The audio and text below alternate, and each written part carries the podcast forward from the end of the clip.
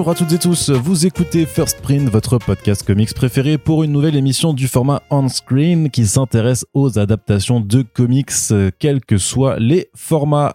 Aujourd'hui, un podcast spécial pour le nouveau programme de Marvel Studios sur Disney ⁇ qui n'est ni une série ni un film, mais un euh, Marvel spécial, soit un moyen métrage, un truc qui fait un peu moins d'une heure, donc pas vraiment un film, et qui est qu'en un seul épisode, donc pas vraiment une série. C'est un format novateur euh, dans les formes de narration sur les plateformes de streaming. Euh, et donc ça s'appelle Werewolf by Night, ou le loup-garou de la nuit et, euh, et c'est très bien, peut-être, je sais pas, mais en tout cas, on est là pour vous en parler. Ça ouvre. T'as déjà dit que ça ressemblait à rien, parce que c'est ni une série ni un film. J'ai pas dit ça. Est-ce que quelque part un moyen métrage, c'est pas juste un métrage moyen? C'est vrai, c'est vrai aussi. Et donc, vous aurez bien entendu euh, reconnu. Euh, le poète euh, du bitume euh, Splinter qui est avec nous. Salut, salut. Splinter, merci. J'ai même pas eu besoin de faire ta présentation. De toute façon, les gens ont reconnu ta voix. Ils ont fait Oh, c'est Splinter, il est là de nouveau. Et en même temps, c'était marqué dans le partage hein, et dans le titre. Donc euh, voilà, il y a pas besoin d'être devin. Corentin, t'es là aussi. salut. Ça va? Ça va et toi? Ça va très bien. l'air d'aller bien en tout cas. Moi, je vais très bien. Je suis heureux de vous avoir tous les deux en petit comité pour faire. pour une autre raison, mais ça concerne d'ici. Mais c'est pas grave. Non, mais non, mais non, mais ça. C'était hier soir. C'était. tu sais que ma, vie, dormi, hein, ma vie ne tourne pas autour de ce, de ce genre de choses, Irim. Euh, donc, ce que je voulais dire, c'est que je suis content de vous avoir tous les deux en petit comité pour cette émission Werewolf by Night, euh, puisque voilà, on avait envie d'en parler un petit peu. On va mettre le podcast en ligne pour Halloween, puisque l'épisode a été diffusé curieusement au début du mois d'octobre euh, sans trop de promo sans je sais pas si ouais sans trop il y avait eu un mois bah c'était la NYCC non? Qui avait eu le, la bande annonce bah non parce que la NYCC c'est sorti euh, deux jours avant le début de la NYCC bah, euh, enfin c'est sorti pour le week-end de la NYCC donc non. Des, 23 oui peut-être des 23 oui c'était des 23, 23 d'ailleurs okay. ouais oui, donc c'est ça, un petit trailer qui a été mis en route en noir et blanc, qui nous montrait un petit peu de à quoi ça allait ressembler, avec des hommages un petit peu aux films d'horreur à l'ancienne, euh, la Hammer, tout ça. Euh, et donc euh, on va on va se pencher là. pas trop. On va on va se pencher bah un petit peu quand même. Plutôt Universal. Oui, oui Universal aussi, ouais, ça. Parce que la Hammer c'était souvent en couleur en plus. Ah merde. Ok, bon, pardon. C'est pas grave. Oui, okay. écoute, je ne suis Big pas cinéphile. Lee, si tu nous écoutes de là Je ne suis pas aussi cinéphile là-dedans, je te l'avoue. Euh, et euh, qu'est-ce que je voulais dire? Donc voilà, ça nous permet de euh, retrouver le personnage de Werewolf, de Werewolf by Night, créé dans les années 70, oui. si je ne m'abuse. Donc il y a plusieurs versions du personnage, mais cette version-là, c'est celle de Jack Russell, qui, qui, a, qui a un prénom de chien, euh, pour un, un, personnage de loup-garou. C'est une pure coïncidence. C'est voilà, c'est pas fait exprès du tout. Non, non, c'est pas fait exprès du tout. C'est complètement fait exprès. Thomas, il avait dit, c'est pas du tout fait exprès. Ouais. Je te jure. Non, mais vraiment, vérifiez chez vous. Il l'a vraiment, mais non. Ah, je te jure, il a dit, euh, si jamais c'est effectivement un nom de chien, je pensais pas que c'était le cas. Et... Ah ouais? C'est un vrai accident. enfin, les quinries, n'importe quoi peut être un nom de chien. c'est une race de chien. Euh, non, mais je veux dire, il y a pas que les, euh, euh, Mr Peanut Butter ou les trucs à Bojack Horseman. Il y a aussi juste tous les prénoms US qui oui, deviennent oui, oui. des noms de Mais tu vois, c'est comme s'il l'avait appelé Golden Retriever, là, tu vois. Ah, c'est à ce point-là Ouais, Jack Russell, c'est un, une race. De... Ah, c'est une race, c'est ouais, pas. Un... Ok, je croyais que tu disais c'est un nom qu'on donne de manière commune. non, c'est pas Médor. C'est ah, c'est le nom d'une race de yinches. Bah oui, mais tu savais pas Non, pas du tout. Bah alors. Tu connais pas euh, Jack Russell Splinter, tu bah, connais bah, pas Jack. Russell Ah bah pour moi Alors c'est pour moi c'était un hommage à Oh, le au griffe du mandarin parce que t'avais du coup Jack Burton et Kurt Russell pour le même truc. Je me suis dit peut-être c'était un, un truc comme ça quoi. Ah ouais, mais alors la culture griffes chien, par mandarin contre. Ah euh, non non euh, les chiens euh, pas du tout. Ok. Voilà. Et c'est parce que c'est quelqu'un de bien. Non, j'allais faire C'est une. ça la vérité. C'est parce que j'allais faire une autre vanne, mais je ne la ferai pas. Du coup, euh, Oui. Corentin, Oui. c'est l'instant toujours. Euh, Corentin pédit un petit peu au commencé, début. Tu vois, déjà, on parle de race de chien, Roy Thomas. C'est ça. Mais on va. apprendre des choses. Est-ce que tu peux nous refaire un petit peu ouais, l'historique du, du, du personnage et du projet, euh, s'il te Oui, plaît? alors, furtivement, parce que effectivement, je suis pas un expert du Werewolf by Night et c'est pas un personnage qui a une Non. Énorme incidence sur le présent. Si, euh, complètement. Par contre. Bah, indirectement, il a, bon, il y a eu des séries plus récemment avec euh, Taboo, des Black Eyed Peas, Oui. qui a fait des volumes de Werewolf by Night avec un nouveau personnage qui n'est pas Jack Russell. Non. Et qui n'a pas un nom de race de chien en l'occurrence. non plus. Euh, mais surtout, c'est le personnage, enfin, c'est la série dans laquelle Dans le tabou des Black Eyed Peas Oui, fait ouais. des comics putain Bien je sûr. savais pas. Tu savais pas? Bah, comme non, CM Punk, tu, sais- tu, sais- tu savais pas que CM Punk aussi, le catcheur, a fait des comics. Lui je savais, ça fait lui je ouais. savais, Ouais. mais euh, non non j'avais pas du tout suivi. euh, Bah, en fait, récemment, ils ont fait une sorte de push par rapport aux premières tribus d'A- d'Amérique. Ouais.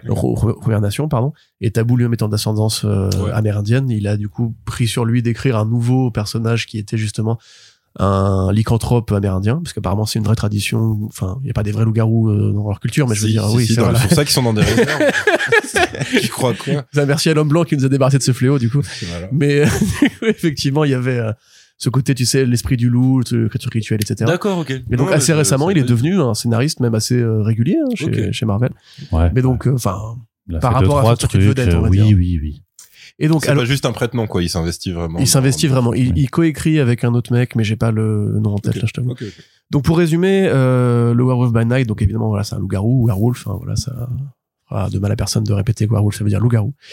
Euh, ça commence plutôt chez Atlas, on va dire, il y a une, il y a une petite histoire chez Atlas qui est l'ancêtre de Marvel entre la période Timely et Marvel Comics, mais euh, peu de temps après son apparition, il y a le Comics Code Authority qui apparaît, donc le fameux organe d'autocensure qui interdit tout un tas de thèmes, parmi lesquels les monstres. Les monstres, le sang, l'horreur, la violence, la brutalité, les vampires et tout.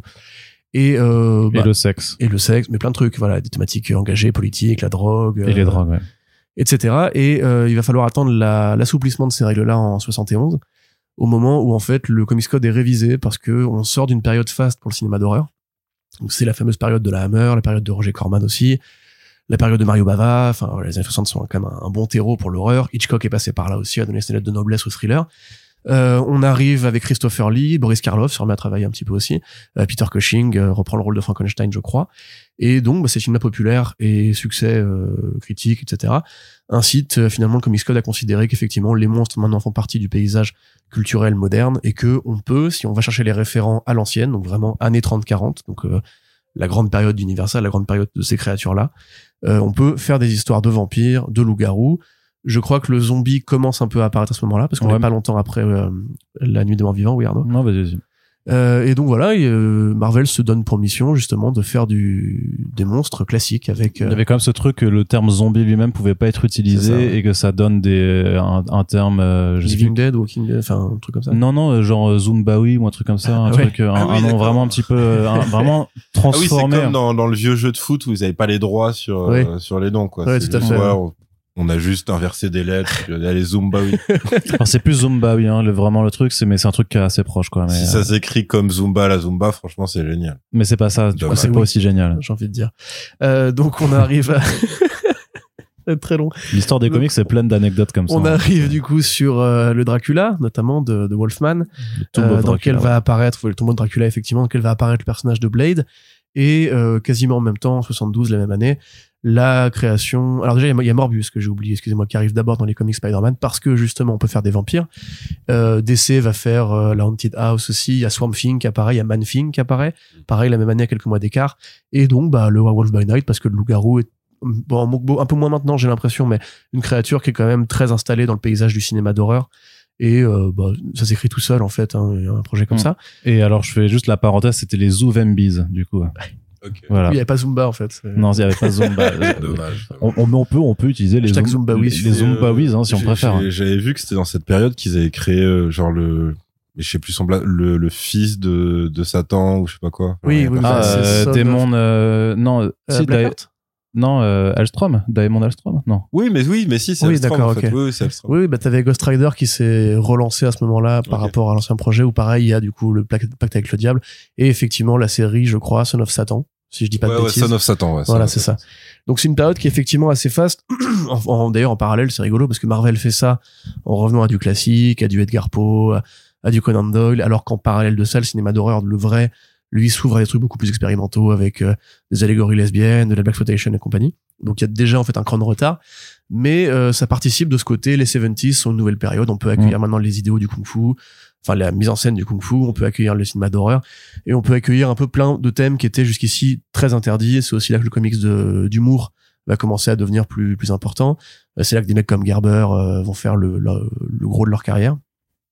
Et donc, bah, le werewolf, effectivement, bah, c'est voilà, c'est Jack Russell qui est un loup-garou, euh, mais une, une figure assez héroïque. C'est un personnage positif euh, qui va pas forcément dessouder 40 mecs à chaque euh, numéro, mais voilà, qui vit sa petite vie et qui va finir par s'éteindre au bout d'un moment parce qu'effectivement maintenant il est quand même, je le répète, un peu moins présent. Et on se retient surtout l'apparition en 75 de euh, Moon Knight dans les pages du Werewolf parce que Moon Knight, le héros de la lune, la lune égale le loup-garou. Voilà, La masterclass de Disney+. Tout à fait, exactement. Bah c'est quand même là, on pourrait quand même le dire euh, crossover, on peut le dire. pas trop. si, bah si. Non, mais Bah, c'est ce que tu m'as dit avant qu'on enregistre. On a- t'as Knight venu, t'as dit, t'as dit, la vie, putain, en fait. Ardo, j'aimerais trop. Et ben après, il a un crossover entre Moon Knight et Werewolf by Night. que tu comme de ça. voix quand tu ça marcherait mieux de ouf. Hein On- on- Si tu changeais de voix, parce qu'en fait, tu fais la même voix pour tout le monde. tout le Oui. C'était c'est c'est Jean-Michel Lavoie, une imitation unique pour une voix unique. tous les soirs au cabaret sauvage. C'est ça. ouais. Donc voilà, euh, c'est la fin du point. Bon après, on peut rajouter plein de trucs par rapport euh, Oui. à l'histoire du cinéma d'Universal qui informe un petit peu euh, la mise en scène de Giacchino dans ce truc-là. Mm. Au Michael Giacchino qui fait ses Oui. premiers pas à la réalisation après fait, avoir ouais. été surtout compositeur. Ouais, euh, bah, même que compositeur. Enfin, pour moi, j'ai découvert qu'il avait des velléités. Après, il avait fait un cours, c'est ça? Ouais, soit un cours ou un clip, enfin un truc vraiment tout petit. euh, c'est son Mais- deuxième projet vraiment Ouais, derrière la moi j'ai juste complètement découvert qu'en fait il avait vraiment des velléités apparemment de de réalisateur. Bah, Ouais, mais qui s'en sort pas trop mal par rapport au Captain Marvel. ouais, parce que c'est un hein. exercice de style enfin on en, reparlera après Ouais. mais oui c'est un exercice de style quoi ce truc hum, hum, hum.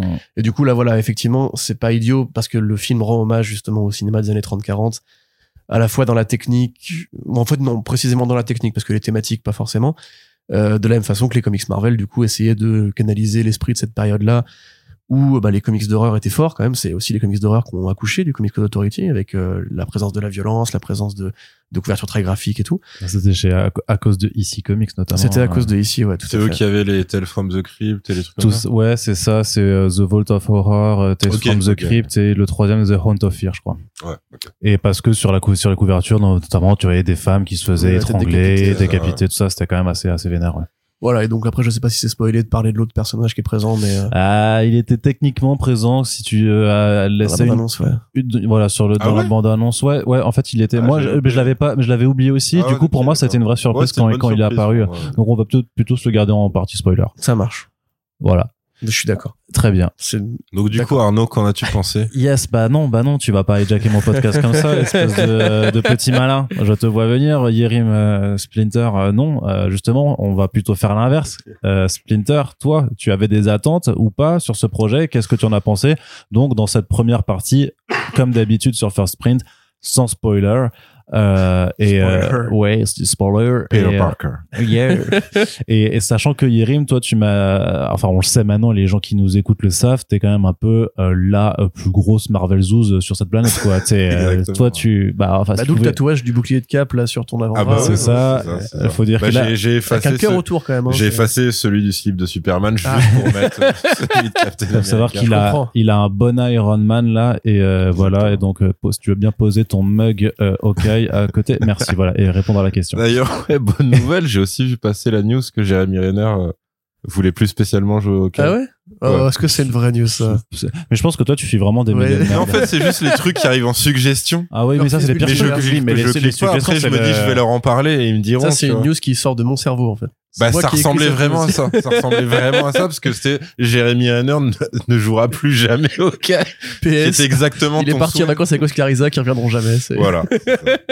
Mais euh, bah écoute, euh, donc ouais, j'avais vu le trailer. euh, j'étais euh, euh, j'étais plus surpris qu'autre chose en fait. Euh, déjà parce que c'était euh, c'était leur premier bah, euh, moyen métrage Spécial, ouais. avec Ouais. ce format-là qui est effectivement en dehors de tout ce qu'ils avaient euh, tout ce qu'ils avaient euh, fait jusqu'ici. Qui Et peut un peu rappeler les Marvel One Shots quelque part, mais Ouais, ouais, ouais, ça peut. Après, après le truc, c'est que, alors moi, j'ai peut-être loupé des annonces, mais pour moi, en plus, c'était une vraie surprise entre guillemets parce que soit j'ai juste vu un titre et un logo passer, et du coup, enfin, tu vois, j'avais pas pu te faire de blague comme pour Echo, donc j'avais aucune idée de de ce que ça pourrait être ou pas. Donc en gros, quand quand le trailer tombe et que du coup, euh, par rapport au tâches, je le regarde, je fais, ok, enfin, ça a l'air euh, légèrement différent, en tout cas vu comme ça. t'as pas tweeté le, le trailer en disant euh, masterclass, un truc comme ça? Ah oui, ouais, Masterclass, masterclass. Masterclass. Oh là, le banger que ça va être. Exactement. Mm. Et, euh, et donc après, bah, au visionnage, bon, alors si, il y a, il y a un truc, c'est que j'étais, j'étais quand même content de revoir euh, Gaël Garcia Bernal parce que ça faisait un petit temps que je l'avais pas vu en fait. Mm. Et après, euh, enfin, on va y venir peut-être après, mais je trouve que il a l'air de se marrer, enfin, il a l'air de s'amuser dans dans ce truc. Euh, donc après, euh, le seul truc qui, qui me qui m'inquiétait, c'était l'espèce de prétention, genre on fait un special horrifique Ouais. en mode Disney Marvel. Je me suis dit, bon, soit c'est, soit c'est, ils vont droit dans un mur, soit, soit ça va juste être euh, un peu, un peu désolant. Mais en gros, le, je trouve qu'ils ont trouvé un équilibre qui est pas trop dégueu, même si vers la fin, ça, enfin, il y a, il y a des problèmes et ça s'essouffle beaucoup, mais entre le pastiche pur, c'est-à-dire vraiment limite parodique avec euh, des plans qui sont repris, un jeu de lumière qui est repris de l'époque, et même des jeux de certains acteurs et actrices où c'est très outrancier. Enfin, je pense notamment à euh, celle qu'on pourrait dire la, la responsable, la mère. Elle, elle joue vraiment comme à l'ancienne. C'était clairement une direction euh, d'acteur, enfin d'actrice en l'occurrence, où c'est en mode, imagine qu'on est, comme tu disais, tu vois, dans les années 60. Genre, il faut limite, tu coupes le son, on comprenne euh, ce qui se passe, tu vois. Il y a vraiment des plans où ça hurle, enfin, c'est le regard qui est ultra appuyé, le zoom, enfin, il y a la totale. Le noir et blanc stylisé. Alors après, c'est effectivement une bonne parade pour contourner euh, les protocoles euh, Disney Marvel euh, habituels. C'est-à-dire qu'effectivement, tu peux avoir des corps fondus, des membres tranchés, des, des meurtres plutôt sauvages, parce que c'est du noir et blanc stylisé. Donc en Ouais. gros, le sang n'est pas rouge. Et, jusqu'ici, tout ce qui se permettait de faire, c'était euh, bah, c'était un peu initié par James Gunn. Euh, c'était en gros, on peut faire euh, saigner et on peut faire du gore, mais uniquement avec des extraterrestres qui ne ressemblent pas du tout à des humains. Et ça s'arrêtait là. Et encore là, c'était quand même filmé de manière un petit peu éloignée, en général assez timide.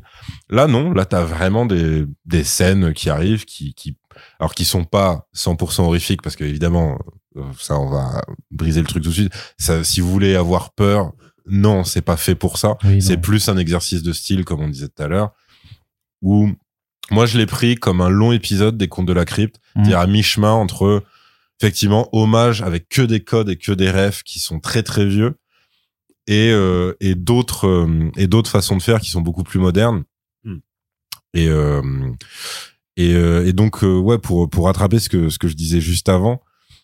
Euh, le seul truc par contre qui est qui est un peu catastrophique c'est que pour ça comme pour plein d'autres films et plein d'autres séries Marvel Studios euh, t'as quand même l'impression que ce qu'ils considèrent comme une innovation c'est en fait un truc euh, enfin c'est ce que je t'avais dit euh, Arnaud c'est que tu dis ouais c'est cool justement était d'accord pour dire qu'ils ont bien utilisé la forme pour contourner ce truc là et avoir des vrais morts etc dis oui c'est sympa. Après on va pas leur donner une médaille pour avoir compris Sin City le film avec 17 ans de retard tu vois.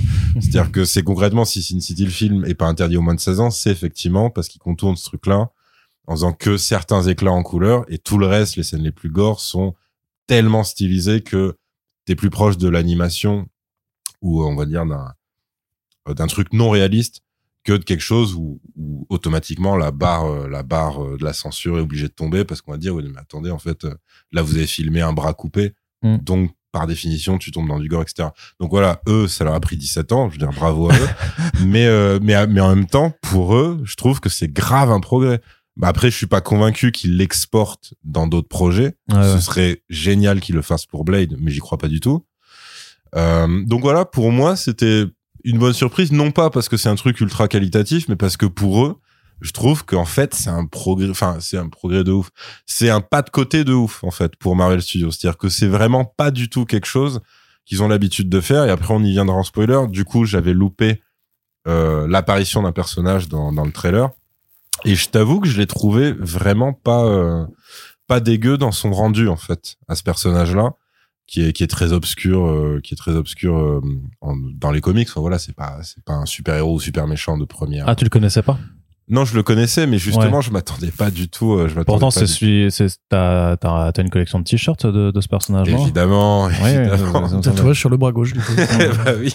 On a le même, presque. Mais euh, non, tu sais quoi, pour moi, par contre, j'ai une anecdote personnelle. C'est que à un moment, il y avait une Non, non, mais horrible. attends, c'est pour, on n'est pas chez le psy, là. Ah, t'inquiète. Il y avait, il y avait un horrible crossover de très mauvais goût entre DC et Marvel qui s'appelait juste Amalgam. Ah oui, Ils non, avaient fusionné oui, ce personnage avec Man-Bat.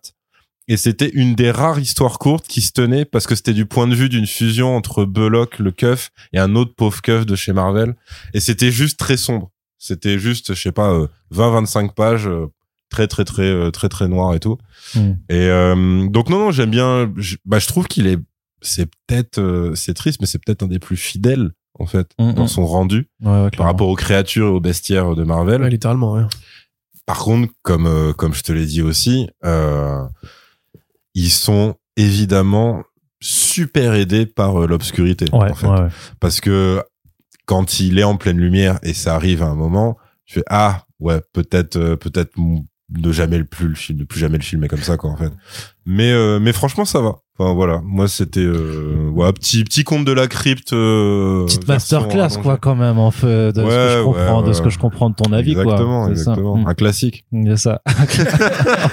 Un classique. Le de classico en Pour devenir. moi, pour moi ouais. si tu veux, t'as euh, le Dracula de Coppola, Ouais, t'as les Giallo, ouais. et juste après t'as Werewolf by Night. Où on est sur, euh, voilà, Ah oui, bah, oui, oui. c'est parfait. C'est clairement, c'est clairement comme ça. Les sopranos juste en dessous, quoi, en fait. Oh, très loin derrière. Très loin. C'est pas vraiment de l'horreur, les Sopranos. Je sais. C'est pas tu vois, la, la, la blague qui te passe par-dessus, c'est ouh, elle a fait Enfin, un, c'était elle a juste, fait un juste l'auto-racisme italien, quoi. Ah, Le dit bah. Giallo, il fait ouais, c'est comme les sopranos. Il est italien, lui? Bah, bien sûr. T'es allemand, hein, on en a déjà parlé. ça suffit. Corentin, je me Oui. tourne vers toi. Ça va? Toi qui es euh, aussi assez fan en fait de projets chez Marvel, euh, à tel point que tu as regardé euh, l'épisode juste avant d'enregistrer le podcast, tellement tu étais intéressé par le sujet. Ouais, clairement. Alors que le mec m'a fait non, moi je vais faire le podcast, mais euh, quel, que tout le monde en disait, tout le monde disait beaucoup, beaucoup de bien, et je me suis dit, tiens, pour une fois, je vais venir dire du bien d'un truc Marvel, ça va, ça va changer, ça va casser la répute. Et en final, oui, c'est sympa. Ouais. C'était mon avis à ton tour, Arnaud. non, non, on développe, on, on développe là. Non, ouais, alors, Yari m'a dit beaucoup de choses, donc effectivement, moi, j'avoue que je, j'ai pas forcément la référence Les Contes de la Crypte, j'ai pas beaucoup regardé la série, euh, ni le film d'ailleurs. Euh, genre, je précise un truc, c'est parce qu'il y a un épisode en particulier où c'est donc euh, un groupe de gens dans un dans un hôtel ou je ne sais quoi, et il y a un loup-garou, et en fait, euh, le chasseur de primes, enfin le chasseur de loup-garou, c'est peut-être lui-même le loup-garou. En gros, ah oui, donc c'est littéralement ça. c'est vrai, c'est voilà, vraiment très très euh, proche et clin d'œil. C'est aussi pour ça que le personnage tiers euh, m'a fait plaisir, parce que je me dis si c'est quand même pompé à ce point, ça va être compliqué de m'intéresser jusqu'au bout. Et quand t'as cette espèce de twist avec des gros guillemets, dis, ok, ils restent quand même dans leur couloir. Ok, ok.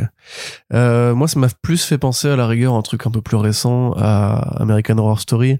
Pas dans le sens euh, qualitatif, parce qu'il y a de très bonnes saisons d'American Horror Story, mais plutôt dans le côté justement hommage. Tu vois, en 84 par exemple, où vraiment euh, Murphy s'a- s'acharne à faire un truc qui, qui fasse vraiment slasher années 80, qui fasse Vendredi 13, au point même de devenir un peu une parodie de lui-même dans le côté euh, aérobique, euh, etc. Euh, là, il y a ce côté-là aussi dans le fait que ça a un- une sorte d'envie un peu ringarde, euh, mais assumée, qui fait que du coup, ça a un charme qui, que tu, tu, tu peux avancer comme un argument pour oublier des, des défauts en fait très concrets. Euh, au niveau de la mise en scène, par exemple, moi, je trouve que il y a des très belles scènes, il y a des, des scènes qui sont effectivement inspirées où tu vois qu'ils ont fait leur devoir et tout. Il a vraiment, pendant qu'on regardait l'épisode, il a fait euh, oh masterclass, euh, ouais. vraiment Master, plusieurs fois quoi. Master, putain, arrête. Ah. Et par exemple, tu vois le, le début avec tous les chants contre chants, je dis en mode genre oui, mais ça par exemple, tu vois ça c'est c'est encore une fois juste qu'ils ont pas envie de faire cet effort-là de trouver d'autres façons de filmer les personnages que quand même une série de contre-chants qui sont un peu relous. Alors que le décor est bien, que la musique est bien. T'as dit que c'était assez un- proche du Kubrick hein, d'ailleurs. Il y a un taf sur la photo qui est fait pour euh, évoquer justement la captation en nitrate à l'époque où justement la la la pellicule était très peu euh, impressionnable au niveau de la photo, enfin au niveau de la lumière pardon. Et du Puis coup là tu vois les jeu d'ombre, Ouais, c'est ça. tout. Enfin, vraiment, les mecs, Exactement. ils vont à balle. Et les noirs sont très bien Mm. justement rendus, tu vois. C'est pas juste du clair obscur, c'est pas de la nuit américaine, c'est vraiment un truc euh, où tu vois quand on voit les visages de, de presse, ils sont vraiment blancs livides et tout. C'est Fritz Lang. Il y a aussi ce côté, tout le podcast, ça va être que des commentaires euh, au milieu de phrases. Il y a aussi ce côté justement, là pour le coup, je pense vraiment hommage aux, aux comics contre de la crypte ou aux comics de, de Crypt Keeper en général avec le personnage dans, dans son cercueil, tu vois, qui est littéralement en fait cette figure cadavérique qui va t'annoncer le scénario de l'épisode, on va dire. Mm. Euh, les scènes de baston que je trouvais, enfin la principale scène de baston que je trouvais effectivement plutôt bien foutue pour les raisons que t'as dit, mais aussi parce qu'elle me fait penser à une autre scène de baston dans une autre série Marvel qui est Daredevil. Et là, je me suis dit, ah, c'est un peu peut-être une bonne intention pour eux de se dire, on peut peut-être essayer de faire ça maintenant qu'on a des personnages qui vont pas être des gens qui volent blanc. dans le ciel et qui se tirent dessus à coups de laser. Non, mais je veux dire, tu vois, une scène de baston qui est juste un plan séquence. Oui, qui est Ou, sobre, euh, en fait. qui est voilà. pas, ouais. Ouais. Et puis, tu sais, mais qui justement joue sur le côté l'attente que t'as en général les films Marvel, c'est le héros en milieu de champ qui euh, désingue des mecs qui viennent se projeter contre lui. Et là, en fait, le héros, bah, il sort du cadre, il revient. T'as l'effet de la lumière qui tombe avec la porte et tout. Mm, mm, mm, mm. Donc ça, c'est plutôt cool, je trouve, effectivement. Après, c'est comme tu dis, en fait, chez Marvel, on a tellement l'habitude d'une sorte de, de classicisme euh, très figé en fait, très très rigoriste en fait, hein, une façon de Et même considérer très la mise en Ouais, fait. c'est ça. Figé qui est l'anagramme de Feige. Oh, Hasard. oh, Je ne crois pas, pas. je ne ah, crois pas. attendez, voilà. Et ouais, bref. Le poète du 19e a encore frappé. Incroyable. J'adore. Donc, pourquoi du 19e Il a du 19e Mais non, mais là, là, on est dans le physiquement 19e. dans le 19e, Ah, donc ok. lui, il a dit ouais, maintenant je blague bouge plus d'ici euh, quoi. passe C'est terminé. voilà. Tu connais la plume et le bitume, c'est c'est lui en fait. Donc, être très long. Non, le bitume avec une plume, c'est ça. oui, voilà, ouais. euh, du coup, je sais plus ce que je disais. Euh, sur la scène d'action que ça sort de leur classique, C'est ça. de Et en leur fait- code à eux quoi. Du coup, tu te dis à chaque fois que Marvel Studios fait un petit effort d'originalité, comme pour She-Hulk, tu vois, par exemple, moi, je, bon, spoiler je ne serai pas là au podcast She-Hulk parce que j'ai pas aimé la série. Pourquoi Tu seras pas là? Et je trouve qu'il y a eu une sorte de flot de commentaires ultra positifs en mode genre, ouais, c'est incroyable, c'est du jamais vu. Alors qu'en fait, si t'as déjà maté deux sitcoms dans ta vie, bah, c'est, si, c'est déjà vu, en fait. C'est juste que comme Marvel le fait pour une fois et fait de l'humour un peu différemment et que là, ils font vraiment des blagues qui, qui ont un sens comique et pas juste des blagues pour meubler une intrigue euh, un peu feignasse, on se dit, waouh, c'est révolutionnaire. Non, c'est pas révolutionnaire. C'est juste que c'est des gens qui sont chiants et qui ont pas un talent euh, extraordinaire, qui là, d'un coup, se sont dit, on va mettre 10% d'efforts en plus. Et du coup, tu dis, waouh, dis donc, je suis surpris, tu vois. Et voilà, là, là, il me donne cet effet-là, le moyen métrage, en fait. C'est que s'il y avait que des trucs comme ça chez Marvel, en fait, fran- franchement, je serais content. Tu vois, s'il y avait que ça tout le temps, euh, même limite des séries de moyen métrage, tu dirais, Ça, ouais, c'est s'ils y allaient à fond en fait. Ouais. Parce que quand les mecs ils disent voilà euh, Winter Soldier, je veux dire pas la série, le, le film. Ouais. euh, quand ils disent eux, pour eux c'est un film d'espionnage. Ils disent le premier Ant-Man c'est un film de casse et tout. c'est un- thriller politique. Et ouais, enfin, voilà, tu vois, et, et tu peux décliner ça. En fait, le truc, c'est qu'à chaque fois, c'est, c'est comme un filtre Instagram, c'est-à-dire qu'ils changent le filtre, mais le, le moule derrière, enfin, la photo reste la même et tout. Tandis que là, effectivement, ils sont, bon, parce que tout le monde se fout de ces personnages aussi, ils se sont Ouais, permis d'aller un petit peu dans la modification de la photo derrière, quoi. C'est ça qui, qui. Mais T'as encore des restes des codes, c'est ça qui est rigolo, c'est que t'as Oui, encore, ouais, euh, ouais. t'as encore des traces d'humour des amorceurs, t'as encore des traces de créa CGI qui apparaît à la fin. Et puis même dans le, manichéisme le dénouement de euh, l'intrigue, enfin, plus t'avances, Ah plus tu flippes. ouais, ouais. J'ai, oh putain, il va quand même pas y avoir, euh, tu sais, quand t'as, on va dire, l'ersatz d'une cérémonie, je craignais beaucoup qu'il y ait encore un vortex de merde qui Ah. apparaisse, tu vois.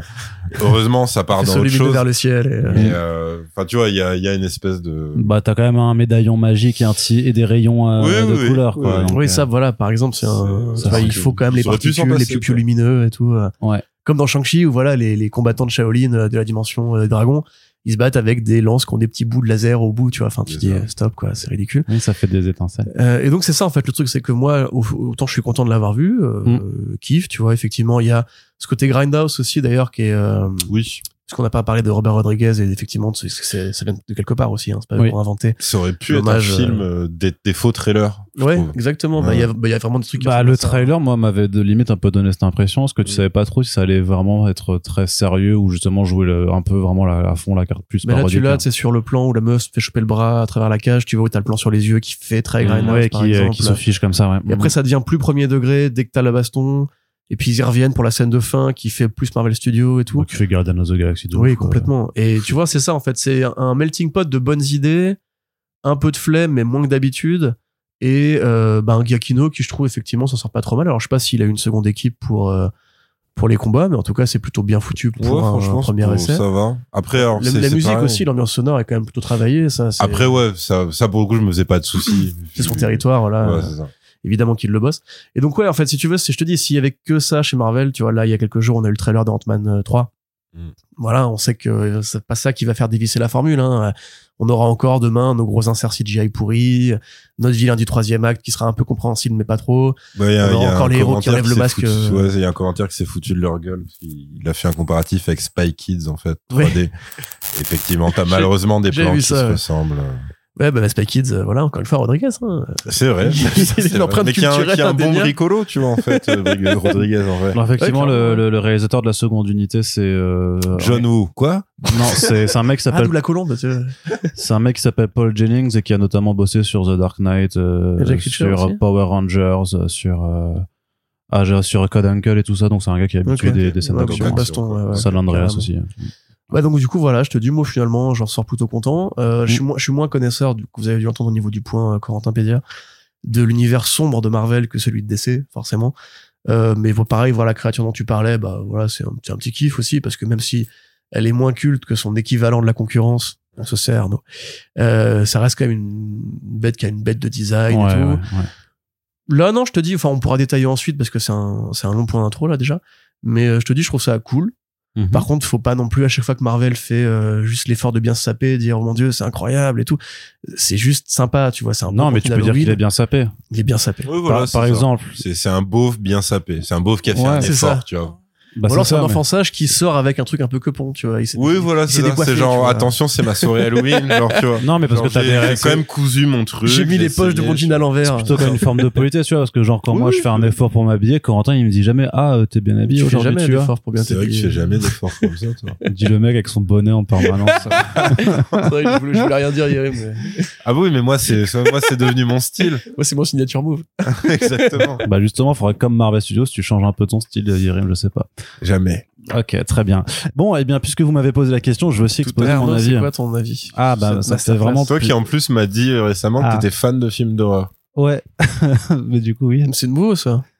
Depuis quand Bah, C'est j'ai vrai. la preuve. Toi il m'a envoyé ça sur le chemin, C'est carrément. Tu vois, ouais. Tu savais pas Pas spécialement. Je savais que t'étais fan de gore. Ah, Enfin, ça- c'est ça- c'est ça- un vrai commentaire. ça, euh, euh, ça se voit que le mec m'écoute jamais, tu vois. Non, Non, non, pour moi, tu c'était, fan de gore, mais pas forcément connecté que à l'horreur, tu vois. Genre, euh, Ah oui, non, un si, film ça, d'action vénère, tu Bah, vois. ça des aussi, oui, ouais, clairement. Non, par contre, Arnaud, c'est une encyclopédie sur le cinéma d'horreur. D'accord, Euh. Ah non, bof, je savais bah, pas. bah, ah bah non. si. Asiatique, euh, espagnol, Ouais, vite fait. uruguayen, Non, mais non. péruvien, Bah, italien, j'espère. burundien, Un petit peu. italien. Pas tant que ça, italien au final, tu vois, c'est que que vraiment t'es si allemand, ça, euh. Savini, à foutre en Italie, toi. Bah, ils ont ces deux pays qui ont une petite histoire que commune. quand même, hein. Fédéré en Arnaud, d'ailleurs. Bah j'abandonne. T'as jamais eu une copine japonaise ou pour euh, faire une sorte d'alliance? Ah mais Ah, putain, toi, dans la vie est belle, on sait où t'étais. hein. Ah c'est marrant, hein. tu sais que les, que les, que les, que les gars au, au collège, non au lycée, je sais plus lesquels, qui m'appelaient Tommy Nazi du coup. hein. Voilà. Ah, c'était le jeu de mots avec ton nom de famille. Ah ouais, c'est ça, Tomazini, Tommy Nazi. Voilà, bon. Écoute, Ça va aller. C'est c'est c'est marrant, hein. Sois fort. C'est super drôle. Du coup, t'es devenu fan de films d'horreur. Non, c'est parce que mon père voulait pas que j'en regarde et comme tout ce que m'a interdit Ah, mon père, j'en suis devenu fan. classique, Il voulait pas que j'écoute du métal, je suis, j'écoute du métal. Il voulait pas que je regarde des films d'horreur. Moi, j'ai un truc, voilà. Il voulait pas que je fume, j'ai fumé. J'ai en fait tout ce qu'il voulait pas que je fasse. Mais c'est une histoire pour un autre podcast. je disais donc, euh, moi, j'ai bien aimé. voilà. Puisqu'effectivement, je suis fan de films, je suis fan de films d'horreur et j'étais, euh, je partais vraiment euh, les, les pieds traînants parce que je me suis dit, Marvel Studios qui fait de l'horreur, euh, lol, euh, j'y crois pas une seule seconde. Et je me suis retrouvé vraiment à, à, à prendre du plaisir en fait à, à regarder ça, à me dire que effectivement l'astuce du noir et blanc c'était bien trouvé pour pouvoir quelque chose que j'ai trouvé même de façon euh, surprenante, euh, assez violent et même assez intense en fait. Je trouve que le plan séquence par rapport à toute la scène et à truc, je me suis dit vraiment en fait euh, c'est pas pour des pour une fois, c'est un truc qui vraiment est pas pour des gamins de 10 ans, tu vois. Je pense que enfin, je vais pas dire que ça que ça mériterait un moins de 12 mais euh, mais moins de 10 clairement tu vois accord parental le, le petit carré bleu dans, dans la- l'ancienne notation de Canal Plus là euh, pour moi non c'était un rond bleu je crois le triangle jaune, le moins de 12, je crois.